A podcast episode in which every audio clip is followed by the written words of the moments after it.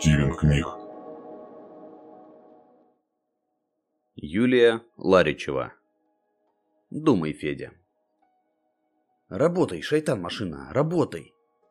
Арсений Петрович сонный изо всех своих чахлых сил постукивал монитор рабочего компьютера, на котором белым по синему отображался безжалостный текст. Сеня, брат. Повернул голову к нему коллега, тучный и довольно пожилой. Хорош технику ломать. Ничего вы, Коля, не понимаете. Вежливости Арсения Петровича научила мама еще в глубоком детстве. Неважно. Пузатое старье, лучезарное или как его там. Или новомодные плоские штуки. От хорошего тумака любая техника заводится.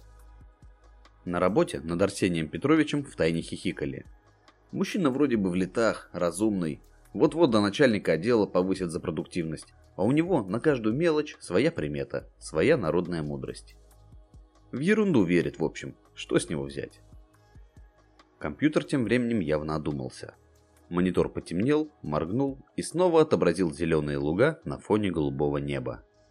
Безмятежность. Ну, милая, ну чего тебе стоит? Не в службу, а в дружбу. Ну не ленись, родная. Я ж по-доброму прошу. Ласковые увещевания Арсения Петровича на этот раз без похлопывания ладонью были адресованы навороченной корпоративной кофемашине.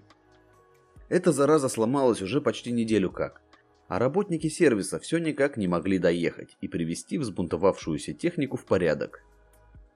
Мне всего лишь и нужно, что немного черного кофею от тебя получить. Хорошая моя, изволь. Зиночка из бухгалтерии, что пробегала по пути к гендиру мимо помещения, отведенного под кафетерий, разве что у виска не покрутила. Неужели совсем допек квартальный отчет сонного, что тот кофемашину с человеком попутал? На обратной дороге Зиночку от столкновения с Арсением Петровичем спасла только присущая юности прыткость. Неприятно было бы спасать себя и кипенно-белую блузу от следов пролитого черного кофе из наполненной под самый край кружки.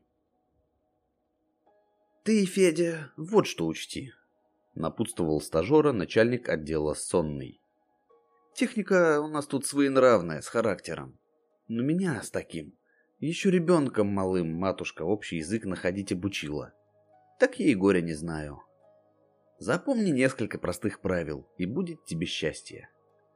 Доброе слово и кошке приятно и мышке.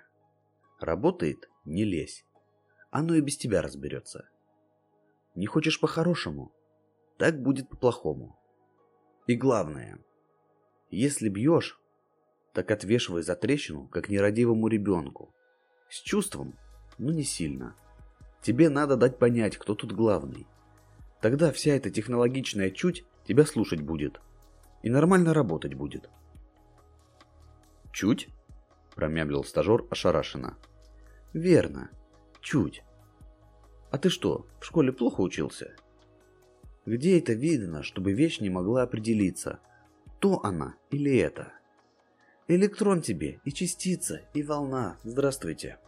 Тут Арсений Петрович остановил нарастающую эмоциональность волевым усилием и обычным уже тоном продолжил. Хотя неважно.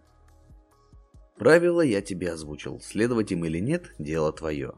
И добавил скорее для себя, чем для выходящего из кабинета стажера. Не знали предки этих ваших электронов, а с вещами общий язык и без того находили. Федя притворил за собой дверь, отошел к противоположной стене и плюхнулся на диванчик для посетителей. В памяти всплывали все моменты, когда отец чинил перебои телевещания лихой затрещиной да матерным словом. Феде было о чем подумать.